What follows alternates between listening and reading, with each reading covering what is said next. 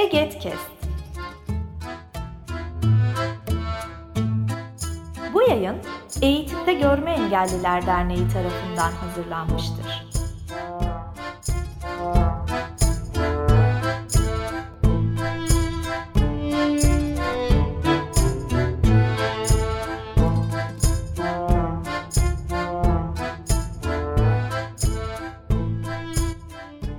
Herkese merhaba. Ege Sesleniyor başlıklı serimizin e, yeni bölümünde beraberiz. Bugün Canan Çam Yücel, Beyza Yıldırım ve Şeyma Büyükova ile birlikteyiz. Merhaba arkadaşlar, hoş geldiniz. Merhaba. Merhaba. Merhaba. Bugün Çocuğumla Büyümek başlıklı psikoeğitim serisini konuşacağız. Ve bu kapsamda geçtiğimiz yılda yapılan çalışmaları ve gelecek yılda hedeflediğimiz şeyler üzerine konuşacağız. Çok uzatmadan başlamak istiyorum ben.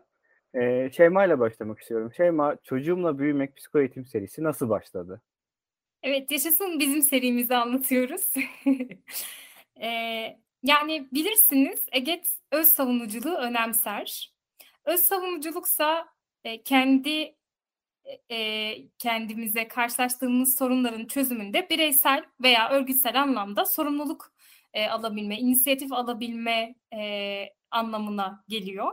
Bunun geliştirmenin bir yoluysa ebeveynlere ulaşmak. Bunu biz EGET içerisinde eğitim komisyonunda konuşurken hem kendi deneyimlerimizden biliyoruz, hem gözlemlerimizden biliyoruz, hem de farklı farklı mesleklerden insanlar olarak bir aradayız. Başka komisyonlarda da olduğu gibi oralardan biliyoruz ve sahadan da bize ulaşan bir takım şeyler var.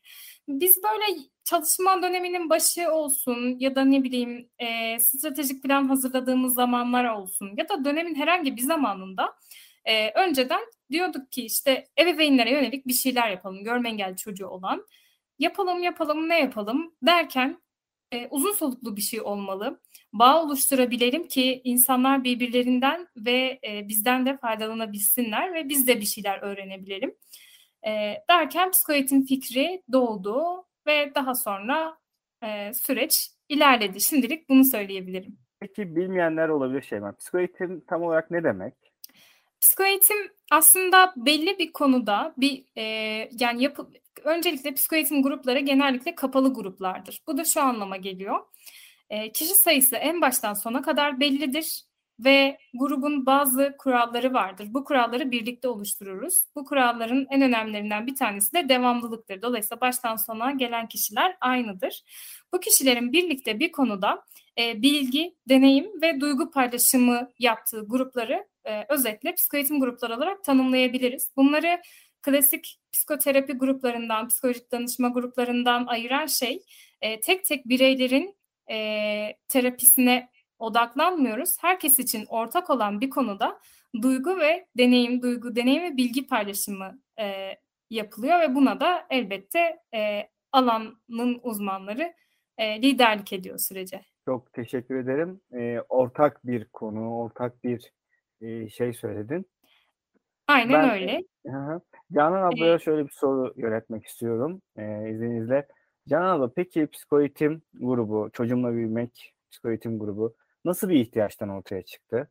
Aslında biz e, Eğitimde Görme Engelliler Derneği olarak zaten e, ebeveynlerle ilgili çalışmalar yapmayı sürekli hedeflerimiz arasında e, tutuyoruz. Stratejik planlarımızda da buna yer vermeye çalışıyoruz. Ama özellikle de e, ebeveynlere yani kör çocuğu olan ya da az gören olabilir.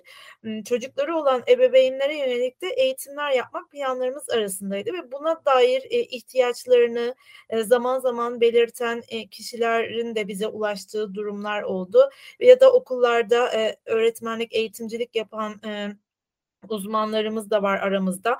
Onların da e, bu tarz ihtiyaçlara dair bize geri bildirimleri olmuştu.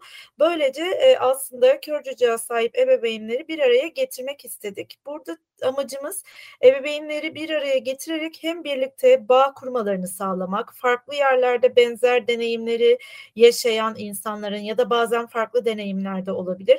Bu deneyimlerini birbirlerine aktarmalarını sağlamaktı ve bu amaçla e, ebeveynleri bir araya getirmek istedik. Aynı zamanda e, bir diğer aslında bu ihtiyacı ortaya çıkaran bir diğer şey de e, ebeveynlerin bazen e, kendi çocuklarının gelecekte neler yapabileceklerini dair kurdukları hayaller, düşünceleri e, bir sürü şey olabiliyor. Burada da e, aslında kendilerine rol model olarak belirleyebilecekleri ya da bazı konularda onların da deneyimlerinden faydalanabilecekleri kişiler de kişilerle de karşılaşmalarını istedik. Örneğin bu oturumlarda biz Şeyma, Beyza, Canan ve Merve olarak e, aktif olarak yer aldık ve aslında biz de e, kör e, psikolojik danışmanlar ya da eğitimciler olarak bir yerde de e, ebeveynlere model e, olduk diye düşünüyorum. E, yani bu amaçla e, aslında psiko eğitimler ortaya çıktı ve bu ihtiyaçtan doğdu diye özetleyebilirim. Aslında çok önemli bir ihtiyacı gideriyor ve e, ebeveynler çocukların hayatında zaman zaman özellikle engelli çocukların hayatında engelleyici e, davranışlarda bulunabiliyorlar. Belki bunları azaltma ve bunun devamında da e, bir engelli çocuğun ileride kendi kendine yetebilen, daha aktif ve toplum içerisinde daha sorumluluklarını e, bilincinde bir kişi olmasına dolaylı yoldan ve direkt belki doğrudan katkı sağlayacak bir unsur olarak görüyorum ben de açıkçası. O yüzden evet, önemli kesinlikle. bir ihtiyaç. Ee, peki Beyza, e, bu zamana kadar kimler dahil oldu ve Çocuğumla Büyümek Psikoeğitim serisinin hedef kitlesi kimlerdi? Evet, e, az önceki konuşmalarda da zaman zaman e, geçtiği gibi Çocuğumla Büyümek Psikoeğitim programı görme engelli çocuğu olan velilere yönelik bir çalışma ve e, her yaştan görme engelli çocuğu bulunan ebeveynlere hitap ediyor. Biz bu yaş konusunu e, özellikle bir kısıtlama getirmeyi tercih etmedik. Genelde işte aile eğitimlerinde 0-6 yaş, 12, 18 yaş gibi e, gruplandırmalar olur. Biz burada böyle bir şeye gitmedik çünkü e, her yaş grubunda e, o yaşın bulunduğu gelişim dönemine ilişkin çeşitli meseleler gündeme geliyor çocuk ve ebeveyn için ve bu noktada da farklı yaş gruplarından e, çocuklara sahip ebeveynlerin bir araya gelmesi aslında e, bu deneyimleri paylaşmayı da e, sağlıyor. Bu da bizim çok önemsediğimiz bir şeydi. İşte örneğin 6 yaşında bir çocuğu olan e, ebeveyn işte çocuğumu acaba körler okuluna mı göndermeliyim, kaynaştırmaya mı göndermeliyim diye bir soru işareti olabiliyor. İşte kaynaştırmaya gönderirsem nasıl olur, bunu nasıl yapabilirim derken işte e, oturuma diyelim böyle bir soru getirdi. E, mesela orada 12 yaşında bir çocuğu olan ebeveyn de e, o dönemi daha önce geçtiği ve deneyimlediği için bu tarz deneyimlerini paylaşabilme fırsatı buluyor ve bu da gerçekten e, grup dinamiği ve etkileşimi açısından, üyelerin birbirlerinin paylaşımlarından beslenmesi açısından oldukça önemli oluyor. Bu nedenle e, bizim hedef kitlemiz her yaş grubundan görme engelli çocuğu bulunan ebeveynler diyebilirim. Bu hedef kitleye ulaşma noktasında aslında çok güzel bir yerde olduğumuzu düşünüyorum. Biz ilk olarak bunu 2021 yılında uyguladık. İlk uygulamamız geçtiğimiz yıldı. Bu yılda ikinci uygulamamızı yaptık. Biz her seferinde e, tek grup açabil açacak şekilde böyle hazırlıklarımızı yapıyoruz ama o kadar çok tahmin ettiğimizin çok üstünde başvuru geldiği için her seferinde de e, ikişer grup açtık. Eş zamanlı yürüyen ikişer grubumuz oldu her iki yılda. Toplamda dört grupta e, 60 civarında velinin e, katılımıyla devam eden bir süreç oldu e, güzel bir kitleye de ulaştığımızı düşünüyorum bu noktada. Yani e, anlattıklarından ben e, o yaşananları ve e, birçok şekilde iletilenleri hissettim açıkçası. Ve yolun bir kısmını yürüyenin yolun e, başında olana ya da daha az bir kısmını yürüyemiş olana bir e, yolculuk hikayesi anlatması ve belki de yolun başında olana bakıp kendi yolculuğun nasıl yürüdüğünü hatırlaması ve eksiklerini belki hatırlaması açısından da oldukça önemli. Biraz metaforik konuşmuş olabilirim ama Beyza zaten çok güzel e, süreci ve kimlerin dahil olduğunu anlattı. E, ve devamlılık yani Şeyma konuşmasında psikoeğitim anlatırken devamlılığı vurguladı. E, kişilerin katılımın devamlılığı önemli olduğu kadar e, psikoeğitim grubunu yönlendirecek profesyonellerin katılımının devamlılığı da önemli. Ve bununla beraber hazırlık yapmak gerekiyor ve başka şeyler yapmak gerekiyor. Belki e, işte Meet'tir, Zoom'dur ve benzeridir platformların hazırlığı, insanların dahil edilmesi vesaire vesaire. Ya bu tarz şeyler e, birçok insan kaynağı gerektiren şeyler. Ben Şeyma'ya şöyle bir soru yöneltmek istiyorum. E, görev paylaşımını, iş bölümünü nasıl yaptınız? Emm, şöyle, en başta bu fikir doğdu. Peki bununla ilgili ne yapabiliriz? Herkes kendi kafasında bir şeyler düşünsün, böyle bir şeyler karalasın. İşte bilmem şu zamanda bir araya gelelim, neler düşünmüşüz, araştırmışız, planlamışız, onu konuşalım diye konuştuk. Eee, zaten burada aktif sorumluluk alan, bir şeyler yapan insanlar aslında bir ekibi oluşturuyordu. E ekibin temelini atıyordu aslında. O da bizim çocuğumla büyümek ekibi dediğimiz ekibin temeli olmuş oldu. Eee, ve bu ilk fikirlerin devamında e, içerik geliştirmeye başladık. Bu noktada daha önce karşılaştığımız programlardan yola çıktığımız oldu. E, kendimiz en baştan yazdığımız e, programlar oldu. Daha sonra birimizin yazdığını birisi dedi ki bu böyle olmaz, çok saçma olur böyle olursa falan. Sonra onu tartıştık derken e, içeriği oluşturmuş olduk. İçeriği oluşturduğumuz ekibin içinde de psikolojik danışmanlar ve farklı alandan öğretmenler vardı. E, ve e, e, görme engelli insanlar olarak denk gelmiştik. İçerik geliştirmekten sonra e, organizasyon süreci başlıyor artık. Yani bu içeriği insanlara nasıl anlatabiliriz, nasıl duyurabiliriz? İşte tabii bunun öncesinde de katılımcılara karar vermek, ne bileyim 0-6 yaş mı olsun, yaşları bölelim mi, şunlar bunlar hepsini tartıştık. E, ve e, işte duyurularımızı oluşturduk. Duyuruları oluşturan insanlar ayrı insanlar oluyor. Bazen her birimiz birbirimize destek verebiliyoruz fakat e, yani değişiyor. Daha sonra bütün ebeveynleri tek tek aramayı planladık. Mesela bu korkunç bir iş aslında. Başlangıçta biz geçtiğimiz başvuru döneminde 70 72 civarı 72 olması lazım başvuru aldık. Bunların bir kısmına zaten ulaşamıyoruz. Birkaç tanesine hiç ulaşamıyoruz. İşte birkaç tanesi katılmaktan vazgeçmiş oluyor. Birkaç tanesi gönülsüz oluyor derken Beyza'nın az önce söylediği aktif katılımcı toplam 4 grupta 60 kişiye ulaşmış olduk. Ee, iş bölümünü aslında biraz da profesyonellik gerektiren alanlar neler ona göre de yapıyoruz. Yani grupların e, lider ve lider yardımcıları olması gerekiyor. Bunlar bizim tanımladığımız hiyerarşik tanımlar değil elbette. Bilimsel olarak bu şekilde geçiyor.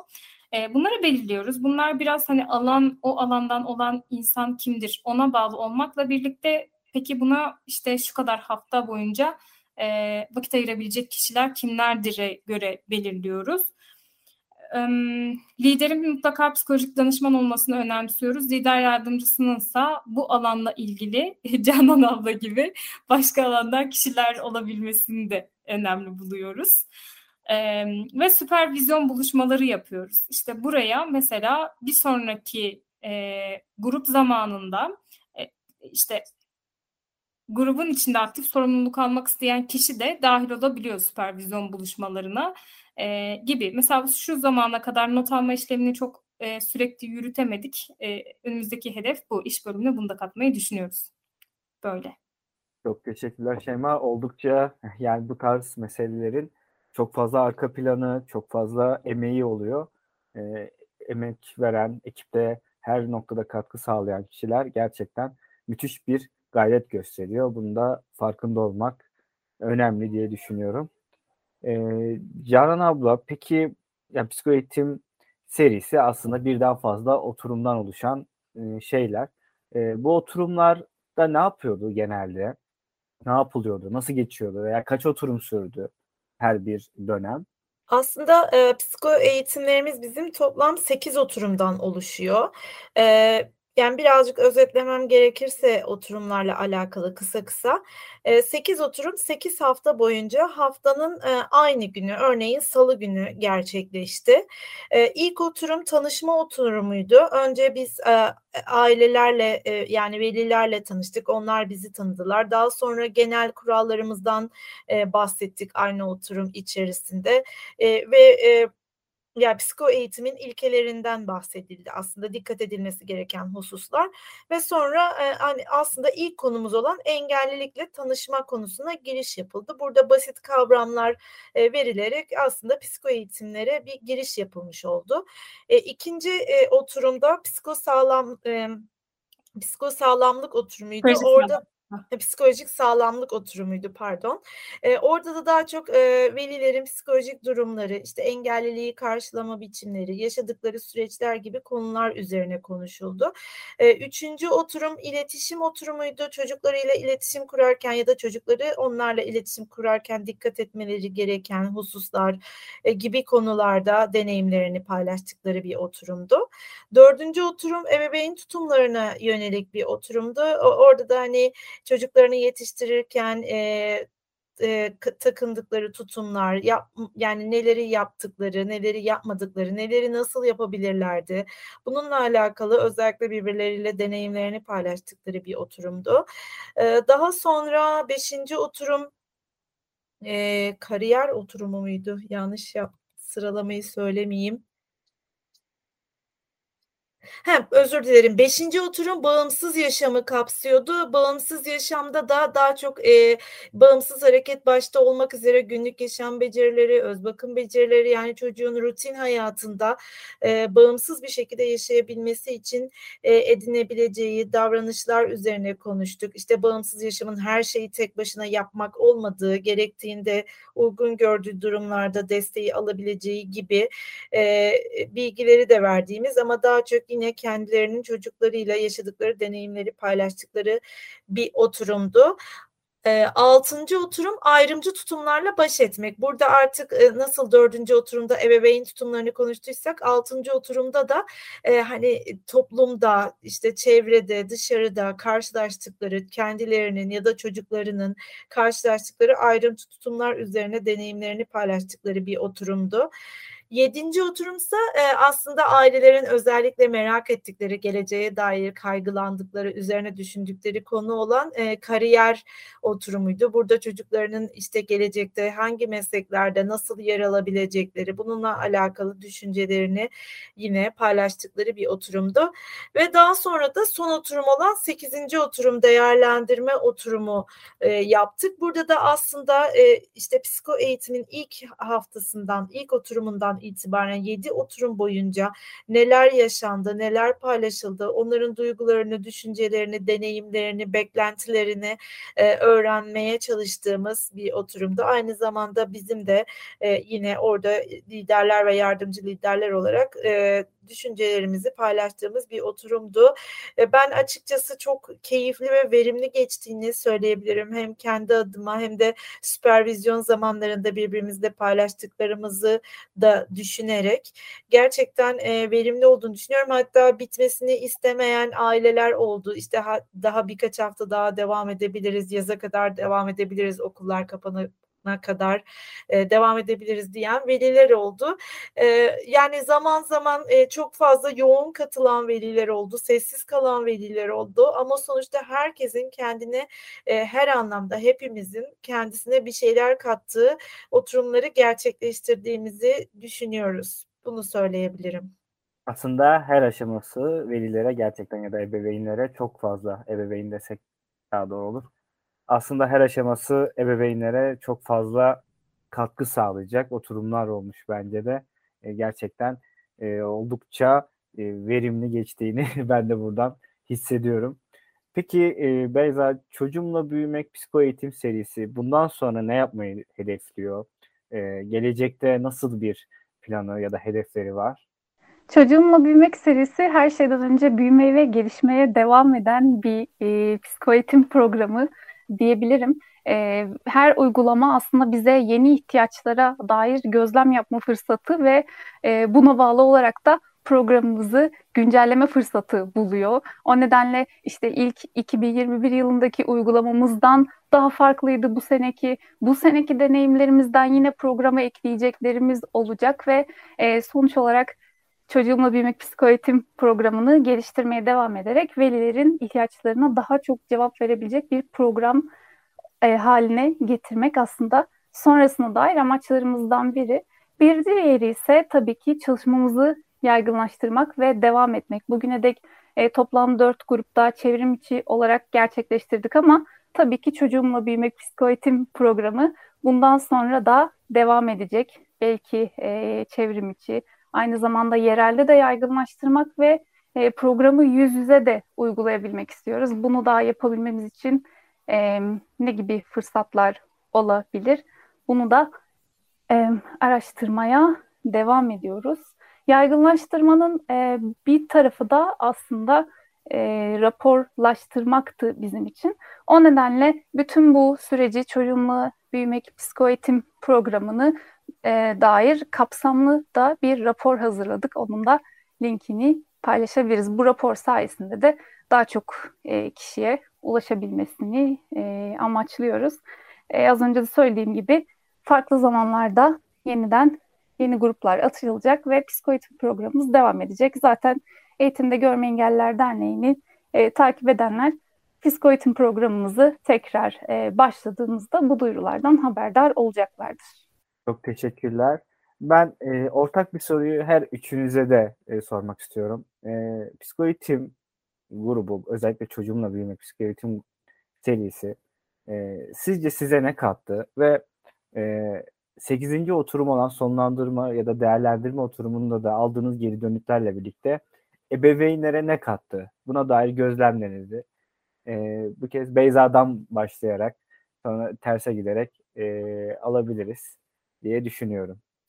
Evet, ebeveynlere birçok şey kattığını biz geri bildirimlerden anlıyoruz.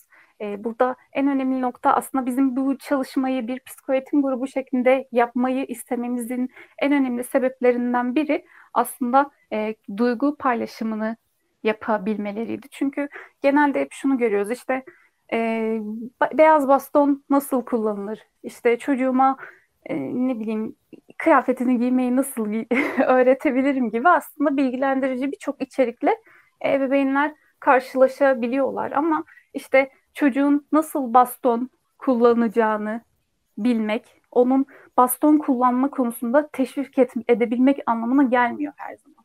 Bu noktada öncelikle duygusal olarak ebeveynlerin kendilerini hazır hissetmelerini önemsedik. Yani sadece gerçekten bir şeyi bilmek değil, ona duygusal olarak hazır olmak, varsa o konuya dair kaygılarını, endişelerini paylaşabilmekti. Ve e, biz de velilerden aldığımız geri bildirimlerde bunun büyük ölçüde ola, e, olduğunu gördük. İşte ne bileyim birkaç hafta aralıklarla bile işte çocuğunun aşağıda markete gittiğini söyleyen, daha önce eline baston almasa bile işte bunu söyleyen veliler oldu.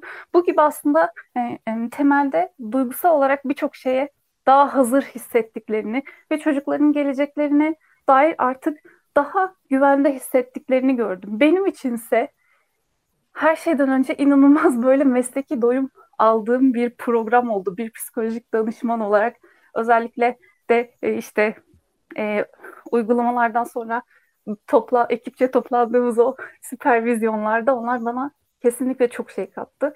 Ebeveyn meselesi benim çok hepimiz için öyledir ama benim çok önemsediğim bir konuydu. Çünkü e, biz de engelliler olarak toplumun bir parçasıyız ve işte korumacı bir çevrede yetiştiysek muhtemelen işte bazı şeyleri yapamayacağımız ön kabulüyle büyüyoruz. Belli bir yaşa geldiğimizde işte belki çevremizde birilerini görüyoruz. Aa yapabiliyormuş. O zaman ben de yapabilirim. O zaman diyoruz. Bazen bunu çok geç bir yaşta söyleyebiliyoruz ve e, daha doğrusu şöyle kısaca söyleyeyim. Bu korumacı bir çevrede yetiştiysek gerçekten de bazı konuları işte bazı şeyleri yapamayacağımızı, yeterince bağımsız olamayacağımızı içselleştirebiliyoruz. Böyle bir düşünceyle büyümemek için de bence bir çocuğun sahip olabileceği en iyi şey gerçekten onu destekleyebilecek bir ebeveyn. O nedenle böyle bir çalışmada var olmak benim için çok mutluluk vericiydi diyebilirim. Teşekkür ederim. Mesleki doyum e, parantezi benim için açıkçası oldukça önemliydi. Canan abla sen neler söyleyebilirsin? Hem sana kattıkları hem e, gördüğün deneyimler ve geri bildirimler ışığında e, ebeveynlere kattıkları hakkında. Ee, aslında ben uzun yıllardır görmeyen çocukların aileleriyle çalışan biriyim ama hep onlarla daha çok böyle birebir konuşma şansım olmuştu. Çok yıllar önce böyle bir aile eğitim programına katılma şansım olmuştu ama ilk defa bir psiko eğitimde ve online e, bir platformda bunu deneyimleme fırsatı buldum tekrar yıllar sonra. E, benim için çok keyifliydi. Aynı zamanda e, kendim de e, hani az gören bir birey olarak hep engellilik durumunu yaşayan e, biri olarak e, ebeveynlerin penceresinden neler yaşandığını farklı yerler, farklı kesimlerden, farklı e, ebeveynlerden, farklı tutumları dinlemek benim için ayrıca keyifliydi ve orada grup dinamiğiyle işte birbirlerine bir şey anlatmaya çalışmaları, benim çocuğum da o yaşlardayken bunu böyle yapıyordu. Biz bunu şu şekilde çözdük gibi geri bildirimlerde geri bildirimler vermeye çalışmaları, e, yani çok paylaşımcılık, bunların hepsi benim için çok gerçekten e, keyifli e, zamanlar da aslında psiko eğitimde geçirdiğim zamanlar. Beyza'nın da e, bahsettiği gibi yani bu psiko eğitim e, oturumlarının öncesi ve sonrası da bizim için keyifliydi. Yani sırası olduğu gibi. Çünkü öncesinde hep bir sonrakine e, hazırlık yapıyorduk. Nasıl olsa elimizde hazır bir program var ve onu uygulayacağız gibi değil de aslında her oturum için yeniden heyecanlanan bir gruptuk biz. O anlamda benim için keyifliydi. Sonrasında bittikten sonra bile tekrardan hemen aynı gün dahi paylaşımda bulunmak, işte bizde şu şöyle oldu, sizde nasıl oldu, bunu nasıl çözebiliriz gibi. Ya her anlamda benim için çok doyurucuydu. Yani bir eğitimci olarak gerçekten e, yani hem bir yardımcı lider olarak hem de görme engelli bir, bir yetişkin olarak e, benim açımdan çok faydalı ve doyurucu oldu diyebilirim. Teşekkür ederim ve var sen neler söylemek istersin? Ben arkadaşlarıma katılıyorum. bir de buna ek olarak biz son oturumu şöyle bir metaforla kapatmıştık. Bu e, psikoeğitim sürecini baştan sona bir nesneye benzetseniz bu ne olur diye. Ben o sırada aslında bunlar bana ne kattı, bu burası bana ne kattı sorusunu düşünerek bir şey seçmiştim. Ee, aslında benim içimdeki bazı şeylere mikrofon olmuştu aynı zamanda bu psikoeğitim programı. Evet, mesleki kimliğimle de yer aldım ama kendi deneyimlerim de vardı bunun içinde. Bu mikrofonun içinde Beyza'nın da bahsettiği korumacı tutumla ilgili şeyler vardı ya da başkaca şeyler. Aslında bütün e, özetle en başta bahsettiğimiz gibi öz savunuculuk noktasında yani mutlaka bir derneğin içine katılıp aktif bir şekilde e, hani dernek işlerinde bulunmak değil kastettiğim şey ama kendi haklarının peşine düşebilmek. Bunun içinde kendi eğitim hakkı üzerinde de söz sahibi olmak, başka başka haklar üzerinde de söz sahibi olmak e, yatıyor aslında. Buna dair bir şeyleri e, aktarmaktan ziyade aslında buna dair bir şeyler için e, orada sesimi bunun için kullanmak bana çok anlamlı gelmişti. Bu yüzden mikrofon metaforunu seçmiştim. Bana olan katkısını da bununla açıklayabilirim sanırım. Mikrofon olmak, e, bunları paylaşabilmek ya da bunları duyabilmek, bunlara dair e, deneyimleri duyabilmek, değişimleri gözlemleyebilmek çok kıymetliydi. Biz oturumlarda bazı somut adımlar kararlaştırıyorduk. Önümüzdeki haftaya kadar bu konuda bir şey yapmaya dair. İşte puanlamalar yapıyorduk mesela, yapıyordu ebeveynler ve e, örneğin çocuğun bağımsız hareket noktasında gelişmeye ihtiyacı olduğunu düşünüyor. Peki bunun için e, o önümüzdeki haftaya kadar ne yapabilir? E, işte ne bileyim dışarıda daha bağımsız olmasını sağlayabilirim çok havada bir şey bu. Bunu nasıl somutlaştıralım? Ne yaparsanız böyle olur gibi gibi. Ve bu somut adımlar bana o kadar iyi geliyordu ki. Yani ebeveynlere kattıklarında bu olduğunu düşünüyorum. Bunları zaten biz yine son oturumda bu programa katıldığınızda ne oldu sorusuyla da toparlamıştık. Ee, öyle ve en son tabii ki e, duygu durumlarımızı da konuşarak buradan buraya katılmak ve ayrılmak nasıl geliyor bize diye böyle söyleyebilirim. O zaman Ege sesleniyor orada çocuğumla büyümek serisine mikrofon oldu diyebilir miyiz? Kesinlikle ya. Metaforlar iyidir. Evet, evet, raporumuzu okuyunuz linkten. Son söz olsun dedim. Evet, o zaman ben hem katıldığınız için teşekkür ediyorum. E, ayrı ayrı hepinize. Hem de çocuğumla büyümek psikoeğitim serisine katkı veren e, başta siz ve diğer arkadaşların emeklerine ayrı ayrı sağlık diyorum.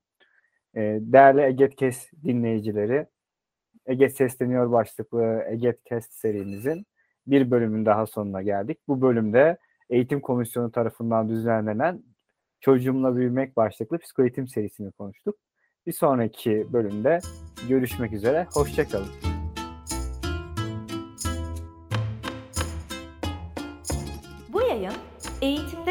Engelliler Derneği tarafından hazırlanmıştır. Web sitesi eget.org Mail bilgi.eget.org Facebook Eğitimde Görme Engelliler. Twitter et Eget İletisim Instagram Eğitimde Görme Engelliler